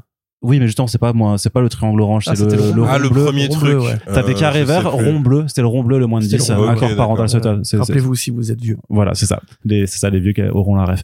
Euh, mais pour moi, c'était vraiment ça, parce que je me dis vraiment, un gamin de moins de 10 ans peut être vraiment impressionné par, par ça, s'il le regarde vraiment dans le noir, euh, même avec ses, ses parents et tout ça, parce que je trouve qu'on se marre pas tant que ça. Que la, la créature, justement, qui apparaît, en fait, quand elle met à mort les parents, j'ai fait, ok, c'est sec. C'est- Enfin, je trouve qu'il y a vraiment quelques passages vraiment très secs et euh, bah, qui faisaient plaisir. Après, l'histoire euh, se regarde bien, mais je trouve que au final, euh, Jack Russell et Elsa Bloodstone sont pas plus développés que ça non plus. Euh, mais après, voilà, c'est on, on fait pas un film, on fait une petite prod pour te dire ça existe, ces personnages, ces personnages-là existent dans notre univers, peut-être qu'on les réutilisera jamais, mais ils sont là et au cas où peut-être vous les reverrez. On sait faire un exercice de style, euh, donc euh, ouais, Et puis ça a un sens dans la diégèse de faire un truc court parce qu'effectivement c'est encore une fois un hommage au côté comics d'horreur anthologique. Mm. Du coup il y avait des histoires qui étaient souvent autocontenues dans ces trucs là. ouais, je t'avoue, je, suis- je suis pas sûr qu'ils l'aient réfléchi comme ça. hein. Oh je pense quand même. Je pense qu'ils avaient pas de matière à faire un film et qu'ils ils, ont- ils ont Bah, pas dans ce envie de cas-là, disons que dépenser c'est bien les- tombé par rapport justement Ouais. à ces codes-là entre guillemets que Non. tu peux réutiliser. Bien sûr, après, ça aurait clairement dû sortir pour Halloween plutôt que le 6 octobre. Ça, j'ai vraiment pas compris leur, euh, Ça leur sort choix jamais de diffuser. Halloween. Oui, non, mais juste avant. Ouais, vraiment. genre pour la semaine d'Halloween. Ouais. En gros, cette semaine, euh, dimanche, enfin, dimanche Ouais. dernier ou lundi ou lundi. C'est euh, ça, je pense que ça aurait dû bah, ce mercredi en fait même on on enregistre on est le mercredi pré Halloween là donc euh, Ouais, ouais. ça aurait dû non, sortir ça, là, mais- ça pour le coup, pour moi, ça va de pair avec euh, la promo très très discrète. C'est que je pense que eux-mêmes étaient pas forcément sûrs de la réception et de comment. euh, Mais c'est Marvel Studios, la- ils, sont, ils savent que tu, le, tu peux leur faire une mini-série sur un caca, les gens vont la regarder. Ouais, mais tu sais, c'est toujours calé Ouais, par mais- rapport au momentum médiatique que t'auras quand tu sors, en fait. Parce qu'entre temps, il y a eu quoi? Il y a eu Halloween Ends. Oui, mais justement, Euh, ils savaient être... Enfin, c'est Halloween Ends, quoi. Peut-être qu'aussi, c'est pour pas gêner la promo de Black Panther 2, tu vois. Pas aller sur trop de terrain à la fois, tu vois. Ouais, mais- que là, on est sur la fin de Le, le star power de Black Panther, c'est un autre délire, quoi. Non, mais je te dis pas le contraire, mais peut-être que comme c'est un nouveau lancement, ils voulaient pas prendre trop de risques en Ah oui, parce que du coup, il y a aussi euh, à la fois Black Panther et Ant-Man, en fait. S'il Ouais. avait vraiment sorti en mode maintenant, Oui, avec le trailer, tu veux dire. Ouais. Mais bon, ouais. Après ça, ils auraient pu le décaler en vrai, parce que c'est dans longtemps quand même. en ce moment. Enfin, bon. Oui, pardon. Tout ce que je vais Tu nous dire. laisses discuter, oui. Oui, c'est vrai. après- Après tout, pour- pourquoi je fais ce podcast euh, Et donc voilà, euh, je trouve que c'est plutôt bien foutu dans, dans son ensemble, que c'est franchement grave. Et surtout, ça m'a donné en fait. Alors peut-être que vous allez faire bon Arnaud, tu déconnes quand même pas, Euh, mais ça m'a donné confiance en fait pour un film Blade. Oh Arnaud, tu déconnes quand même pas. Tu tu m'as pris au dépourvu. Non, je me suis vraiment dit ah mais en fait il peut-être peut-être vraiment qu'en fait ils, ils peuvent faire euh, un film Blade, peut-être qu'ils peuvent ré- réellement faire euh, un truc d'horreur euh, mais peut-être que c'est une stratégie en fait pour nous mindfucker un petit peu et se dire ah vous allez voir on vous fait croire qu'en fait on est capable de faire des trucs euh, vraiment bien et en fait on va on va vous avoir et vous faire un truc très très family friendly mais euh, voilà c'est toujours plus violent que Morbius que tout le film Morbius et euh, juste pour ça alors qu'il n'y a pas de vampire et juste pour ça ben c'est cool Ce serait intéressant de voir qui a été. ah, à- juste euh, le maquillage par contre de, du loup. Ouais, ouais, pas ouf. ouais. pas ouf. Ouais. où ils auraient pu faire un truc vraiment bestial. là, c'est juste. La première fois, pourtant, la, ça, scène d'apparition, elle est bien, mais quand tu vois au final qu'il garde beaucoup trop son visage humain, je fais. Eh, Mais c'est aussi des codes à l'ancienne, tu sais, dans les Oui, films de loup-garou, des fois, ils les faisaient pas vraiment comme. Même dans sa façon de se déplacer, où tu vois qu'au final c'est un mec dans Ouais, un non, costume un peu, un peu, euh, un peu gauche, mais. je sais euh, plus si c'était c'était Jack Nicholson, c'était Wolfen ou Wolf, je sais plus, l'un des deux. c'était Wolf tout court, je C'était crois. Wolf, ouais. Et pareil, c'était Oui. les, c'était les gros favoris. Oui, euh, oui, oui. Pas de pelage sur le nez et tout. Enfin bref. Donc ça, oui. ça, bon, c'était un euh, petit peu dommage. Après, vu que tu vois pas trop sa gueule, en fait, tu l'oublies, je trouve, ce truc-là. Ouais. Par contre, en fait, il faudrait voir qui est à l'origine, parce que est-ce que c'est Kevin Feige qui s'est dit bon allez, on va régaler un peu Hmm. euh, les, les gens pour Halloween, on va, leur, on va leur faire peur, parce que dans, dans son univers à lui, ça fait peur. Euh, ou alors est-ce que c'est Desposito, qui est son bras droit depuis toujours, qui voulait ramener les one shots Comme la chanson La chanson Desposito. Desposito. Ah. Putain, il y a encore une qui passe. Moi, je trouve que Bourgeois. il est attentif au moins, tu vois. Oui, je connais pas. Est-ce que tu veux, est-ce que tu veux remplacer Corentin dans le podcast euh Absolument. C'est très mal payé, fais gaffe. Donc, euh, Il n'est pas payé, donc même si c'est très mal payé, ce sera toujours mieux pour lui. donc tout ça pour dire, euh, est-ce que tu vois qui a voulu faire ça? Parce que ça sert à rien hein, au niveau euh, stratégie de faire ça. Bah si, tu te fais plaisir. À part Et tu dis que ça existe et après et après tu, tu introduis les personnages, tu poses les bases et tu et comme ça quand les gens y verront euh, Est-ce que tu penses qu'on va le revoir euh oui.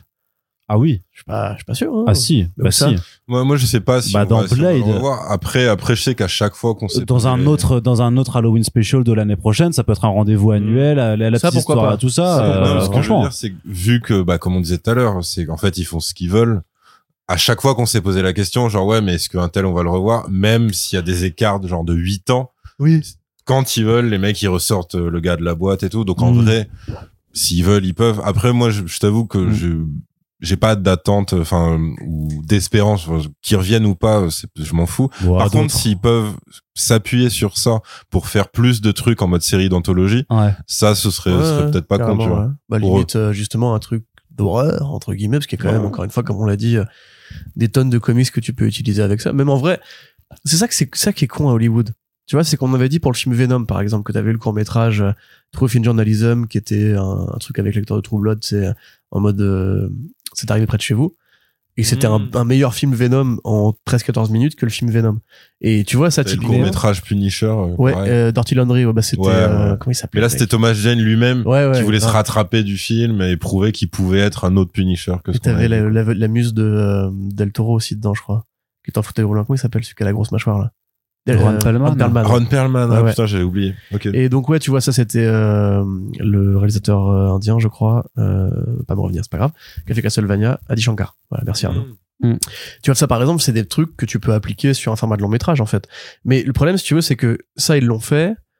C'est compliqué de le placer comme canonique, on va dire, au, au vu de ce qui est convoqué dedans, et puis même de la tonalité qui est un peu étrange. Puis c'est hors du temps. Grave, bah, complètement. T'as aucun temps. référent temporel, cool, euh, voilà. Et justement, le fait est que euh, le film Blade, on sait que c'est le projet de Mahershala Ali, que lui, il a aucune intention de se laisser faire chier euh, par Kevin Feige. La preuve, ils ont repoussé le tournage, le, ré- le réel a été viré, le film va être réécrit. Je vois mal Mahershala Ali euh, accueillir le côté. Hein. Ouais, Mahershala Ali euh, est pas du tout euh, chaud pour avoir un côté pastiche euh, à l'ancienne pour son Blade à lui, quoi. Bah oui, c'est ça. Et puis même, tu vois, tout ce, cette fin un peu heureuse, ce côté un Mm. peu la Ou très gentil, hein, finalement. Ouais, ouais, littéralement. Et justement, voilà, les, les monstres. ah, par contre, ça peut être euh, cool. Je saute d'une idée à l'autre euh, pour le design des, des vampires, parce que euh, on peut quand même dire qu'il y a des vampires d'une manière ou d'une autre dans ce truc-là. Ça, c'est vrai que c'est utile à Marvel Studios d'in- d'introduire l'idée qu'il y a des vampires et qu'ils ont vraiment ce design en plus vraiment très. Euh, on dirait le le- l'espèce de grand roi des vampires dans What We Do in the Shadows en fait. euh, Oui. Le, mec dans sa tombe, là?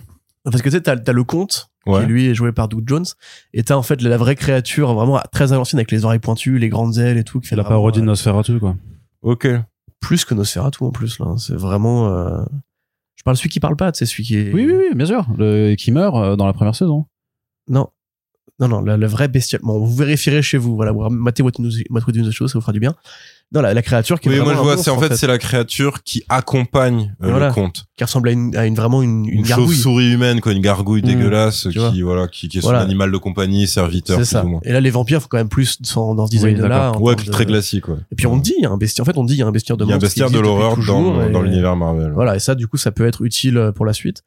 Mais là, dans l'immédiat, à part comme si tu, tu l'as bien dit, Arnaud, il y a un nouveau euh, projet comme ça chaque Halloween. J'ai envie de me dire, moi, justement, comme les one-shots à l'ancienne, mais enfin, c'est pas vrai, parce qu'ils ont toujours réutilisé les one-shots, t'as raison aussi. C'est, euh, ils ont récupéré Agent Carter pour faire la série Agent Carter, ils ont récupéré Item Le 41 vrai d'une mandarin. manière ou d'une autre, voilà, le vrai mandarin, qui a priori en plus va revenir dans la série Power Man, donc euh, c'est que du bonheur. Ok, d'accord. Tu savais pas? Non, je Ils vont foutre Trevor dans euh, une série qui se passera à Hollywood, qui sera sur Power Ah, Man. putain. Mais donc voilà, oui, je sais pas, du coup, t'en- on était par rapport à ton avis. Bah, moi, j'avais fini hein, pour dire que j'avais plutôt bien aimé. Donc, j'étais assez. Alors que pourtant, Bah, du parfois, coup, je suis très. maintenant, on peut parler de Man Thing, du coup. Et voilà, c'est ça. Maintenant, on est dans la partie spoiler et on peut parler de euh, Man Thing. excessivement. Moi, j'étais vrai, c'est vrai que je, je me rappelais plus l'avoir vu dans le trailer. Donc, quand je l'ai vu apparaître la première fois, j'ai fait oh, j'ai fait, j'ai fait trop bien. J'étais, j'étais très content, vraiment. Enfin, pour le coup, j'avais un vrai plaisir de, bah, un peu de, de, de fans euh, récompensés euh, gentiment, tu vois, euh, parce qu'en plus, il est bien fait. Là, c'est une partie animatronique en plus, euh, vraiment, euh, et euh, qui apporte un, bah, un sentiment de, de, de de bon rendu en fait parce que tout CGI je pense que ça l'aurait pas fait pareil. Et, et parce que le noir et blanc le rend vachement bien. Justement tu vois le contraste par rapport à la toute dernière scène où quand il apparaît en couleur tu fais avec les yeux rouges notamment et tu fais eh, c'est vachement mieux quand même en noir et blanc pour pour le coup Ouais, moi ça m'a pas euh, plus dérangé que ça. Je trouve qu'on voit mieux les détails en couleur. Bah après c'est parce que c'est la l'une des rares scènes qui est vraiment éclairée euh, Aussi, ouais. naturellement. Ouais, ouais. Et même là justement c'est une couleur qui fait très technicolor, on va dire un peu euh, les premières couleurs du cinéma euh, couleur. Ouais, bah après, en fait, euh, peut-être j'aurais préféré, c'est-à-dire que quand euh, l'histoire est résolue, on va dire, euh, bah, c'est-à-dire qu'en gros, euh, la, la mère s'est fait tuer, tous tous ses sbires sont fait tuer, que ce soit par Manfing, par euh, la fille ou par le loup. Euh, et là, t'as euh, l'irruption de la couleur pour signifier que, bah, voilà, que t'as as une ouverture, l'histoire l'histoire s'arrête. Euh, limite, j'aurais préféré que ce soit ce genre de couleur-là plutôt que vraiment une scène extérieure où là tu, enfin, je trouve que ça casse Ça un casse peu, un peu même la si magie, c'est ouais. c'est aussi leur délire parce que comme t'as dit, c'est la scène la plus euh, la plus MCU en fait de, de tout euh, Werewolf by Night, c'est-à-dire qu'en fait c'est c'est un échange de blagues entre une créature et un gars qui parle. Ouais, bah oui. Donc euh, C'est ouais, Star-Lord et Groot, c'est euh, ouais, voilà. c'est complètement ça mais c'est complètement Groot euh, C'est- bah oui. Vivement le crossover du coup. c'est euh, euh, Han Solo et Chewbacca euh, c'est euh, Ouais, voilà, c'est ça. C'est.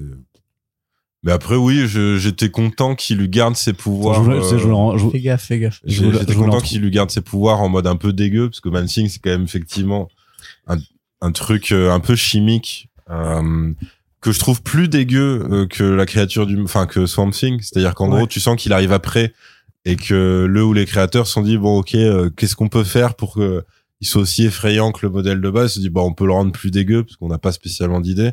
Et donc, oui, t'as ce truc de, il peut toucher quelqu'un et le faire fondre. Et donc, quand, effectivement, t'as de la peau qui fond, tout de suite, ça, enfin, pour moi, c'est bien pire que le loup-garou qui arrache des têtes ou des ah bras, ouais, parce quoi. que la meuf elle prend cher quand même hein, euh. Ah bah oui, oui, c'est, c'est, oui, c'est respecté, c'est-à-dire que c'est, Mm. c'est dégueu. euh, D'ailleurs, tu peux checker, mais je crois que Manfing arrive quelques mois avant, en fait, son film. ah Il me semble ouais? que Conway et, euh, Et Ah, donc oui, c'est- était, c'est était juste un coloc, en fait, à de ce moment-là, en tu vois, et qui avait vraiment ce côté, ouais, grave, c'est ça. Ah putain. Qu'en fait, ils étaient colocs, ils ont eu la même idée au même moment, on va dire, ou alors l'un a piqué l'idée de Waouh. l'autre, euh, Putain. voilà. Et ils ont dû sortir, genre, je sais pas, un mois d'intervalle, un truc comme ça, et du coup, il y a Ah, c'est toujours Facebook, le côté, quoi, euh, en fait, le truc. Exactement, Oh, les frères Winklevoss euh, du truc. Mais du coup, ouais, Manfig a toujours été moins populaire, alors qu'effectivement, euh, il est plus monstrueux que Swamp Thing. Ah ouais, ouais. puis il parle pas en plus. Il parle pas.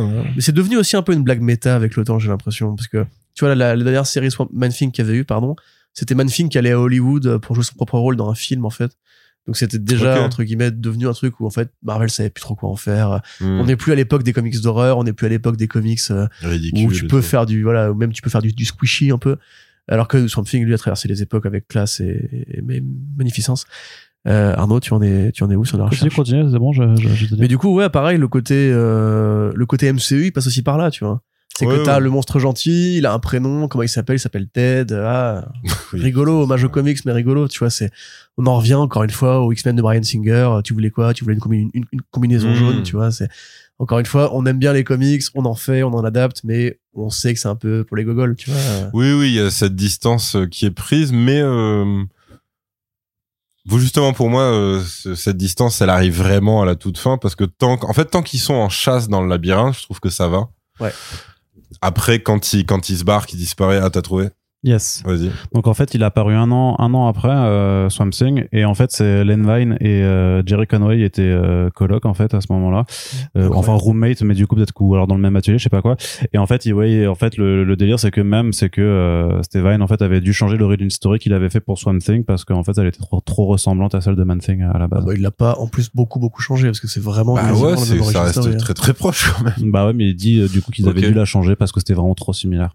Bah, Après, du il a coup, Ils ont continué de se parler après parce que enfin, c'est que Oui, oui, très- oui. Non, mais ça c'est très, c'est très, c'est Ah très, bah, tu sais, dans les comics, hein, c'est euh, très commun. Ouais, hein. mais là c'est c'est des colocs. La les Doom euh. Patrol, les X-Men. euh, Ouais, mais c'était inconscient. euh, Enfin, ils disent que c'était euh, inconscient en fait. Ils s'en sont aperçus sur le coup et qu'ils se sont dit ah mince en fait ça ressemble trop. euh, Et, C'est des euh, mecs qui, qui aimaient, qui aimaient aller dans les marais, faire des ça. trucs bizarres, donc ils se sont dit ouais c'est normal qu'on ait pensé à la même chose en même temps. Tous quoi. les deux, on aime Voilà. bien les plantes. C'est que- ils aiment bien faire. Ouais. oui, non, mais je- les gens avaient compris.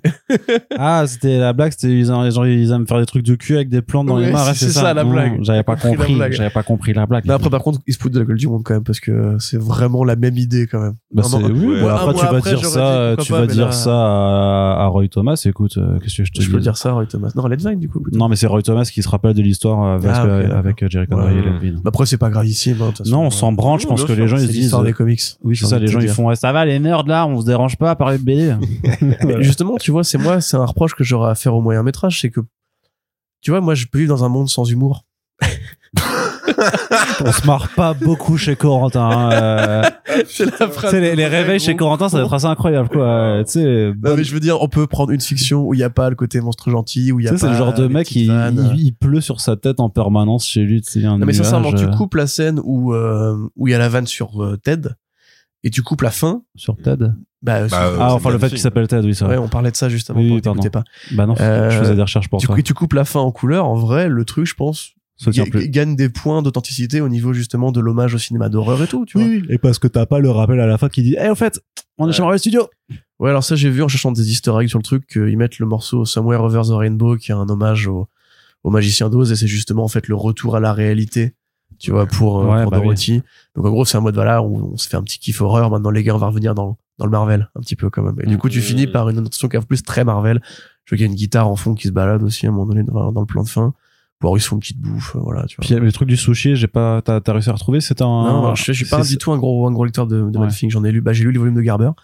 Et je me souviens pas s'il y a des, des hommages au sushi, euh, ou si c'est juste comme la licorne rose de Captain Boomerang dans Suicide Squad. C'est en mode genre, on va faire un truc rigolo pour un. Ah rigolo, ouais. Tu vois. non, pour le coup, ouais, pareil, je connais pas du tout assez, donc euh, Pour toi qui es un grand fan de sushi, euh, pour le coup, oui.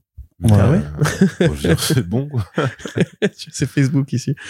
Mais euh, non, aucune idée. Surtout qu'en plus, après, par contre, ce que je me suis demandé, c'est, je, me- enfin, je suis parti du principe que j'ai loupé plein d'Easter eggs, mais très à l'ancienne, quoi, tu Mais vois. en vrai, pas tant que ça. Et en plus, fait, hein. euh, vous Non, me dites qu'il y en a pas spécialement. Moi, je te dis, en cherchant bah, l'apparition des vampires, euh, la créature qu'on peut prendre pour le Sasquatch, euh, full Bigfoot au début, quoi. Euh, ouais, mais c'est justement, c'est plus des mais- créatures classiques que des trucs Ouais. Marvel, Ouais, en c'est fait. ça, ouais. Même, tu vois, quand ils disent, ce gars-là, je l'ai déjà vu, je me suis euh, souvent battu avec. tu te dis ah du coup c'est Dracula enfin c'est le Dracula de l'univers Marvel et ils Ouais. assument qu'il est mort et tout mais dans Blade ils vont forcément mettre Dracula enfin je me paraît très bizarre de faire Bah, Ça dépend. Après, en fait, ouais. ils ont pareil, ils ont du choix hein, pour Blade. En vrai. ça. Puis surtout, ils ont Ouais. pas de scénario. Oui, c'est vrai qu'en plus, ils ont encore plus de choix maintenant. Mais euh, non, Ah, après. c'est l'embarras du choix du coup ça. Après, euh, non, je me, je me posais la question, tu vois, si, si dans les, bah, dans tous les autres chasseurs qui sont présents, parce que c'est vrai qu'en fait, on n'a pas du tout dit c'était quoi l'histoire. oui c'est vrai qu'en fait, Oui. t'as euh, un groupe de chasseurs de créatures surnaturelles qui sont réunis euh, par une vieille dame à l'occasion de la mort euh, de son mari, Ulysse, Ulysse. Bloodstone. Euh, donc c'est la famille Bloodstone qui sont, enfin qui est une famille légendaire sur le côté justement euh, surnaturel, euh, mais plutôt dans la chasse quoi. Ouais. Et euh, il y a sa fille qui elle en fait n'a jamais vraiment euh, Non. a adhéré à ce truc-là, euh, qui a plus ou moins rejeté son héritage et tout. voilà les daddy issues euh, Voilà, truc, euh, truc classique, mais qui pour le coup s'en Oui, branle. Enfin, oui, vraiment sûr. en mode détente et Puis en tout. plus c'est un classique dans l'horreur aussi tu vois le côté oui, d'avoir la, euh, la- ouais. Puis le retour à, la, à, la, à la demeure ancestrale. C'est ça. Puis limite, tu peux, tu peux avoir un truc plus moderne par rapport au slasher où c'est la final girl. Enfin, tu vois. Ouais. Et, euh, et alors moi, ma, ma première euh, question en fait, c'était de savoir si dans les dans les chasseurs en fait, t'avais des euh, des persos ultra classiques mais tellement vieux qu'on que c'était juste des clins d'œil qu'on les reconnaîtrait pas. Et en fait, euh, vous me dites que non, Ah, pas du tout. Quoi. Je t'avoue que moi, j'ai pas identifié en fait. de toute façon si ça avait été le cas ils les auraient au moins nommés et euh, ils les auraient pas zigouillés comme ça je pense Ouais. Non, non, je crois vraiment que, je te dis, moi, en cherchant des eggs, j'ai pas trouvé grand chose. Il se dit qu'apparemment, la fresque au départ, où euh, le, le Wolf passe au début, sur une murale, en fait, t'as le combat de Gore contre les trois Thor dans le run de Aaron. Alors là, j'avoue, j'ai plissé un peu les yeux. euh, regardez chez vous, si vous avez eu le run de Aaron, peut-être ça va vous parler, mais moi, franchement, ça me paraît pas évident, surtout que c'est pas canonique dans l'univers Marvel, du coup, ce combat-là Ouais, ouais, ouais. vu qu'ils se voyagent pas à travers le temps pour se battre, contrairement à la version comics. Donc, euh, je sais pas, je pense. Ça, c'est du bullshit. Voilà, c'est peut-être des gens qui ont un peu pro- projeté une image. euh, voilà. Ils se sont dit, on peut pas rester sur Thor 4. Allez hop, on, l'a- on le non canonise. C'est des gens qui ont projeté leur fantasme. Mais sinon, non, je te dis, bah, à part Manfing, voilà, l'espèce de, de tueur qui ressemble à David Bowie. euh, Ah oui, il y en a un qui, euh, oui, il est très très stylisé, David Bowie. Peut-être que c'est le côté où on rend hommage aux années 70, tu vois, je sais pas. Oui, oui, oui. Black Exploitation, Bowie, tu vois, je sais pas. Mm. Mais même pareil, l'espèce de, de viking, enfin de viking. Celui qui a la grosse hache. Bah, c'est David. Arbor-like. Hein. Ouais, tu Ouais, vois, ouais, lui, pas tu vois, ce ouais. serait celui qui aurait le plus moyen d'avoir un prénom et un nom et d'avoir une importance dans l'histoire. Mais c'est vrai que non, il est En fait, non, c'est de la charrette. Il a juste une hache aussi, ouais.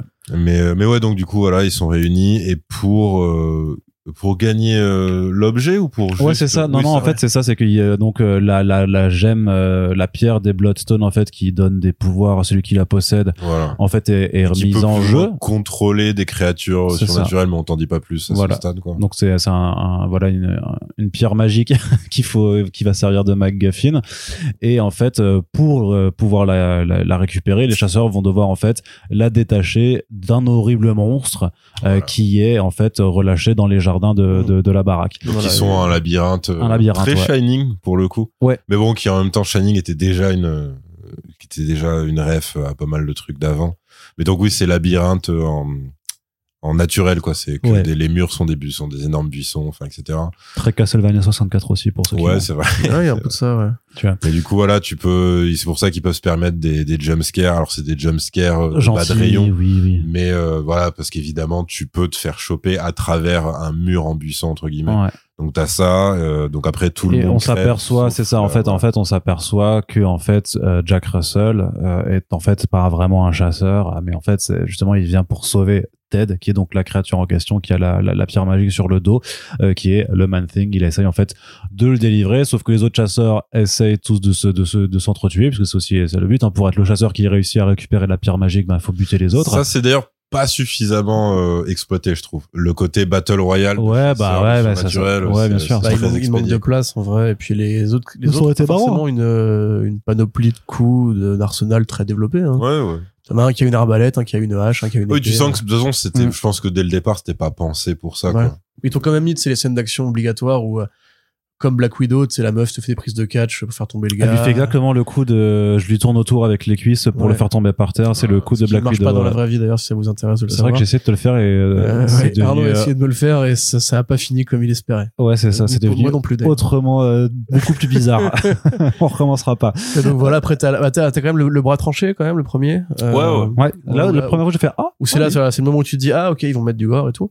Et puis après, du, le, gore. le, sang très très clair, voire blanc. Donc, euh, Ouais. d'où d'où le truc ouais. avec euh, un peu Sin City et Ouais, tout. complètement. Ouais. Après, bon voilà, t'as l'évasion de Manfing que tu te dis c'est bon, il sort du film, c'était Ouais. un bel hommage, euh, voilà. Ah non, enfin d'abord, euh, Jack Russell pactise avec euh, la fille Bloodstone, euh, ouais. Bloodstone. Euh, puis après, on te fait comprendre qu'en fait, bah, depuis le début, Jack Russell, c'est peut-être un loup-garou. Et euh, bon, on les fout dans une cage, et là, du coup, ils Parce que justement, ils sont, ils sont, voilà, ils ont capté que ils ont fait s'évader la créature, donc Mm. ils sont enfermés. Et là, justement, euh, la, la, la, la baronne, euh, enfin la, la, la femme de Maman Ulysse, en fait, euh, euh, lui capte que c'est euh, que c'est en fait un loup-garou. Elle veut le réveiller parce que pourquoi pas. Ah bah c'est pour punir sa fille. Hein. ouais, c'est ça. C'est elle dans Ouais, sa c'est ça, tête, oui, c'est il ça. se réveille, il reste dans la cage et il bouffe, Et sa, la bouffe fille, sa fille, c'est ça, Et pour la après elle le tue ou elle le chasse, mais ouais, Mm. c'est de la pure euh, vengeance là pour Voilà. ce stade. Et sauf que bah en se transformant, il devient euh, super fort. Il a reniflé la meuf avant pour se rappeler de, pour se rappeler d'elle, Ouais, ouais, ça marche comme ça dans la vie. toujours. Et ouais. Et euh, Pas et ensuite, prendre- ben, pas besoin de prendre son numéro. hein. Frère. c'est bon. L'enfer. Vous voyez qu'un un, un- un grand mec abonné renifle des meufs dans le métro, vous saurez que c'est Yerim qui essaie juste, avant de se transformer, Putain, c'est même, terrible je- comme image. Je peux pas vous mais Arnaud a fait exactement la même vanne tout à l'heure quand on l'a regardé ensemble. Ah ouais, d'accord. exactement la même vanne. Bravo. j'aime, je, je- Messieurs, je vous félicite, je guerre. suis pas un poète du bitume, moi, tu sais. et donc, euh, il réussit à s'enfuir de la cage, il bute tout le monde. Euh, Ted arrive aussi pour buter la, la meuf à, à la fin, et au final, bah, il voilà, ils sont contents et c'est fini. Et Polo, tu casses les couilles, lâche ce micro, s'il Il y a te le plaît. chat qui joue Voilà. avec les câbles XLR. Voilà, j'ai j'ai raconté. Et euh, donc ouais, euh, effectivement, moi je pense que les créatures, enfin les autres chasseurs ont pas un intérêt euh, colossal. La pierre Bloodstone, il peut que ça serve, il se peut que ça serve quand même parce qu'il y a toujours ce côté un petit peu euh, caillou magique euh, dans l'univers Marvel. Oui, bah, c'est comme si qu'il n'y avait pas euh, six cailloux majeux qui avaient un peu drivé euh, 10 Ouais, ans c'est du ça. MCU Voilà. euh, pendant des années. euh, Mais encore, Ouais, je pense, Ils vont toujours euh, avoir des artefacts. Oui, oui, non, mais quand c'est pas un caillou magique, c'est un bâton magique et c'est toujours un truc magique. Il y a ce truc là aussi, ouais. Et donc ouais, après, euh, qu'est-ce que tu veux rajouter là-dessus? Bah voilà, encore une fois, euh, la tonalité en fait varie complètement dès qu'on est dans la cage. Parce que c'est là qu'on a les plans vraiment Universal avec la Ouais. transformation en loup-garou. Bah, la transformation qui est vachement, franchement, elle est très bien branlée. En fait, elle est, elle est très bien branlée parce que c'est vraiment une, une très bonne façon d'utiliser Ouais. les, les artifices de l'image pour montrer quelque chose que, qui serait sûrement très moche si tu le faisais en, en, en plan euh, frontal. Ah, je pense qu'il y a plein de plans et surtout celui-là Mm. euh, qui dans un film avec les codes MCU qu'on connaît serait juste dégueulasse. Ouais, ouais. La transformation, la Bah, tu transformation du. Avengers, par exemple, quand Hulk se transforme, où ils nous font un peu ce côté euh, hors champ. Mais oui, toujours, She-Hulk aussi. c'était Non, mais. pas incroyable, tu vois. Ouais, c'est, on. Puis on même. She-Hulk, t'as plein de plans où la transformation en tant que telle, en fait, on évite de te la montrer parce qu'en fait, ça ferait un truc pas Ouais, possible. ouais. Oui, c'est vrai, oui. Bah, ça, en fait, c'est, un, c'est automatique, quoi. Elle fait youp youp, tu vois. Ouais, c'est ça. Que là, effectivement, ouais, en plus, ça nous rappelle justement l'époque où le cinéma d'horreur avait pas forcément des moyens illimités, il y avait pas encore eu le loup-garou de Londres. Et donc, pour faire une transformation, généralement, c'était toi des, des plans très serrés sur les yeux, tu vois, on a tous en tête. ouais. C'est les yeux du loup qui se transforment comme les yeux de David Banner, justement, dans la série télé. Euh, ou alors, tu sais, des positions comme ça, ou bah, un peu comme dans le clip de. Oui, de ou alors tu fais juste un détail sur les mains qui deviennent Voilà. des ongles, enfin des griffes et. Mais voilà. là, tu vois, d'ailleurs, il y a une sorte de plan à la loup-garou de Londres Oui. où justement, tu vois la, les, La les qui s'allongent. Ouais, ouais, voilà. ouais. qui est très court, mais je pense que c'est quand même fait exprès. Et après, voilà, l'espèce de zoom sur euh, la nana avec l'ombre, etc. Franchement, non, bon délire, en vrai. Ça, c'est bon délire. Ça, ça nous rappelle un peu les, les bonnes tentatives, justement, d'essayer de faire du vrai hommage digéré. Euh, pareil, le coup, bah, ça, c'est, classique aussi, hein, le, extraordinaire. Le coup, tu sais, des mecs qui ont euh, le bâton électrique. Ça, bon, c'est, c'est tellement un trope qu'à force, euh, c'est fatigant. Dans Jurassic Park, partout, ça n'a jamais marché le bâton électrique, les gars. Ça marche arrêter. pas sur les raptors, ça Voilà, marchera pas sur les c'est- loups-garous. Ça marche même pas sur euh, César dans la planète des singes. Exactement. Ouais, Et là, là, il le tasse tellement que ça fait de la fumée, mais compacte en Mais plus. ça c'est hein, bien, mais euh, ça aussi c'est bien pour jouer oui, voilà, sur. c'est ça ce euh, que j'allais dire. C'est que ça appuie l'effet hommage aussi de la créature qui apparaît dans la fumée et tout. C'est-à-dire, je pense que cet exercice de style de faire comme à l'ancienne entre guillemets, euh, ça leur permet en fait de justement d'échapper à, à trop d'évidence justement quand t'es juste en mode fond vert, fond vert, fond vert et que tu t'en bats les couilles de Bah, tout. que là il y en a pas en fait, je pense. Après, alors qu'ils en aient utilisé ou pas, ça je sais pas parce que j'ai pas vu euh, de euh, de making of ou de trucs comme ça. Mais ce que je veux dire, c'est que le, en gros, en général, eux, quand ils ont un sous-budget, comme je pense que là c'était le cas, euh, ça se voit parce qu'en fait c'est un, un truc qui essaye quand même de ressembler à un film qui serait à plusieurs centaines de millions. Donc à chaque fois ça fait pitié. Là en fait t'as un truc qui leur permet de dire en fait non c'est pas grave, on va repartir en système D euh, comme euh, à une époque Ouais, système. D à quelques millions de dollars quand Alors même. oui, non, hein. mais ça reste leur système D à eux, mais ils essaient pas, pas du trop- essaient pas de pas copier un truc, tu vois ce que je veux dire? Copier un truc euh, de film d'action moderne, en gros, c'est ça que Tu veux dire, c'est pas comme Black Widow qui a coûté plus cher que Dune? Mais Voilà, et ça ne se voit pas à l'écran, voilà, à aucun c'est- moment. Mais c'est pas du trauma non plus, tu vois. Mais en même là, de- tu vois, il y a un côté, c'est rigolo parce que justement, je parlais de Hulk, effectivement, dans la série, euh, Ah, c'était rigolo. ouais, la série L'incroyable Hulk, t'avais, t'avais ces plans sur les yeux qui faisaient très film d'horreur à l'ancienne, transformation avec les yeux du loup-garou et tout. Non. Même tout le côté combat aérien, et tu sais, tout le côté, en fait, berserk, tu vois, que Hulk est censé avoir normalement quand il se transforme et qui prend des mecs au hasard, il les pète et tout. Là, tu- comme il s'autorise à avoir un, un personnage qui va vraiment être bestial, ils font ce qu'ils devraient faire, en fait, depuis toujours avec leur, leur personnage, s'ils les prenaient un peu plus au sérieux. Plutôt que d'en faire des monstres gentils, là, t'as vraiment une créature, oui, qui, Qui brise des nuques. je veux dire, qui, qui saute. Ouais, ouais. Tu vois, un peu pareil, même, je veux dire, le côté Hulk qui garde son frog quand il se transforme, euh, c'est littéralement un truc de loup-garou euh, de cinéma, tu vois. Mm. Le coup de, le coup du saut, le coup de j'écrase, le coup de je pète des gueules. Et finalement, tu te dis, c'est dommage parce que si t'appliquais cette même charte-là, Il y en a à un des même un qui se fait arracher en fait, euh, euh, un morceau de bide et tout, euh, qui est assez Ouais, vénère dans le plan ouais. il y a ça, euh, il y a la truc, gorge tranchée qui rend euh, 100 fois mieux, par exemple, Ouais. que la scène du métro de Morbius. Ah Donc, ouais, euh, voilà, ouais. tu vois, enfin, c'est, Mais- mais ça, après- tient, ça tient à rien, vraiment, c'est des trucs, parce que c'est pareil, c'est un éclat de J'ai sang sur le mur ou sur le sol. Tu sais que même mes stories Instagram rendent mieux que la scène du métro de Morbius, donc Voilà, euh, mais- quand même. Mais si tu veux, je après le voilà le, le seul euh, le seul problème, bon outre le fait que c'est très anecdotique hein, quand même comme euh, comme moyen métrage, c'est que je pense malheureusement qu'ils qu'ils en sont toujours pas au, au point de lucidité où ils se disent bah ce que ce que toi t'étais en train de dire, c'est-à-dire mais en fait si on applique cette logique là à des grosses prods, alors c'est pas une honte en fait. On peut faire euh, des vrais trucs, pas que pour le côté violence, hein, vraiment pour tout, pour plein d'esthétiques pour si tu veux reprendre tel style, tel code, bah vas-y à fond, tu vois. Mais effectivement, comme je disais tout à l'heure, ouais, j'ai très peu d'espoir que voilà que leur blade soit. Tu sais, c'est un peu le syndrome euh, scène de l'ascenseur de Winter Soldier où à l'époque tout le monde s'était dit, putain, ça y est, Marvel est au niveau des The Raid, des John Wick et tout. Bon, ouais. c'était pas forcément, euh, de Tsuhark, euh, tout pas ça, hein. équivalent, Ouais. équivalent, mais il y a qu'un Complètement. vrai effort de fait. Et dans, dans combien d'autres films Marvel, on a vu des bastons euh, qui essayaient de se donner le moyen de filmer dans un petit espace avec des idées, avec du rythme et tout, du montage. Euh, Finalement, dans Falcon et Winter, euh, t'as deux combats sympas et encore, tu t'en souviens à peine. Après, Dans si tu veux, si tu veux vraiment rigoler, tu tu compares. euh, parce qu'en plus, le pire, c'est que c'est ça fait limite parodie et j'espère que c'est très volontaire, sinon c'est c'est chaud. Euh, la scène du couloir de Daredevil Netflix et la scène du couloir de Daredevil dans She-Hulk, Ouais. C'est compliqué la Ouais, comparaison. on va pas on va rien dire par rapport à ça parce que voilà, il y a des trucs charité chrétienne tout ça. Mais euh, tu vois voilà, je te dis, c'est ce que je parlais c'est ce dont je parlais tout à l'heure par rapport à la scène justement du du plan séquence qui fait que avancer, le personnage qui entre, qui sort, qui balance les mecs pour les récupérer dans le champ et tout. Mhm. C'est exactement la putain de scène de Daredevil saison 1 où il y a ce combat dans le couloir. Euh, bon, il y a pas les portes pour les allées et venues mais là tu te dis mais ça y est, en fait c'est à dire qu'ils ont vu cette série là ou alors qu'il y a un mec Ouais, chez eux sûr. qui s'est dit tiens, et si on faisait ça, ce serait sympa, tu vois. Bon, quelque part, c'est là que c'est bien que dans les studios ouvre un peu les modèles parce qu'on aura du coup moyen de se régaler davantage avec des secondes équipes qui feront un peu plus de travail.